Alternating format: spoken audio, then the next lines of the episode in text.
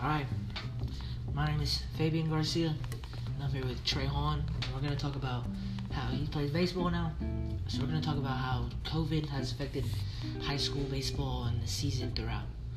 So, Trey, how has COVID affected your baseball season? Well, COVID affected my season starting last spring because COVID, whenever COVID happened, we were in the middle of starting baseball season and we didn't get to have like my sophomore year in 2020. So that affected me a lot because I had to go straight into summer ball and it, it hurt me mentally and physically, like playing because I wasn't ready.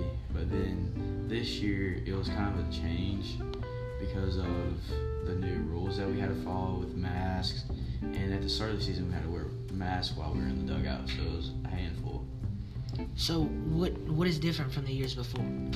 The years before, especially during summer ball during 2020, we would have to wear masks while we were playing almost in certain states because in whenever we went to Virginia, we had to wear masks while I was catching, so it was very hot and hard to breathe. So I had to very I had to adjust to that a lot, and um, also what's different is the way we did baseball this year because we usually start in the fall workouts, but we weren't able to because of COVID. So that changed a lot. So we went into the spring without with a new team. have any of the rules changed throughout the season? Uh, yes. At the start of the season, we had to wear a mask in the dugout, and sometimes we would have to play with masks depending on the umpire, depending on like there's certain rules with the other school that we were playing.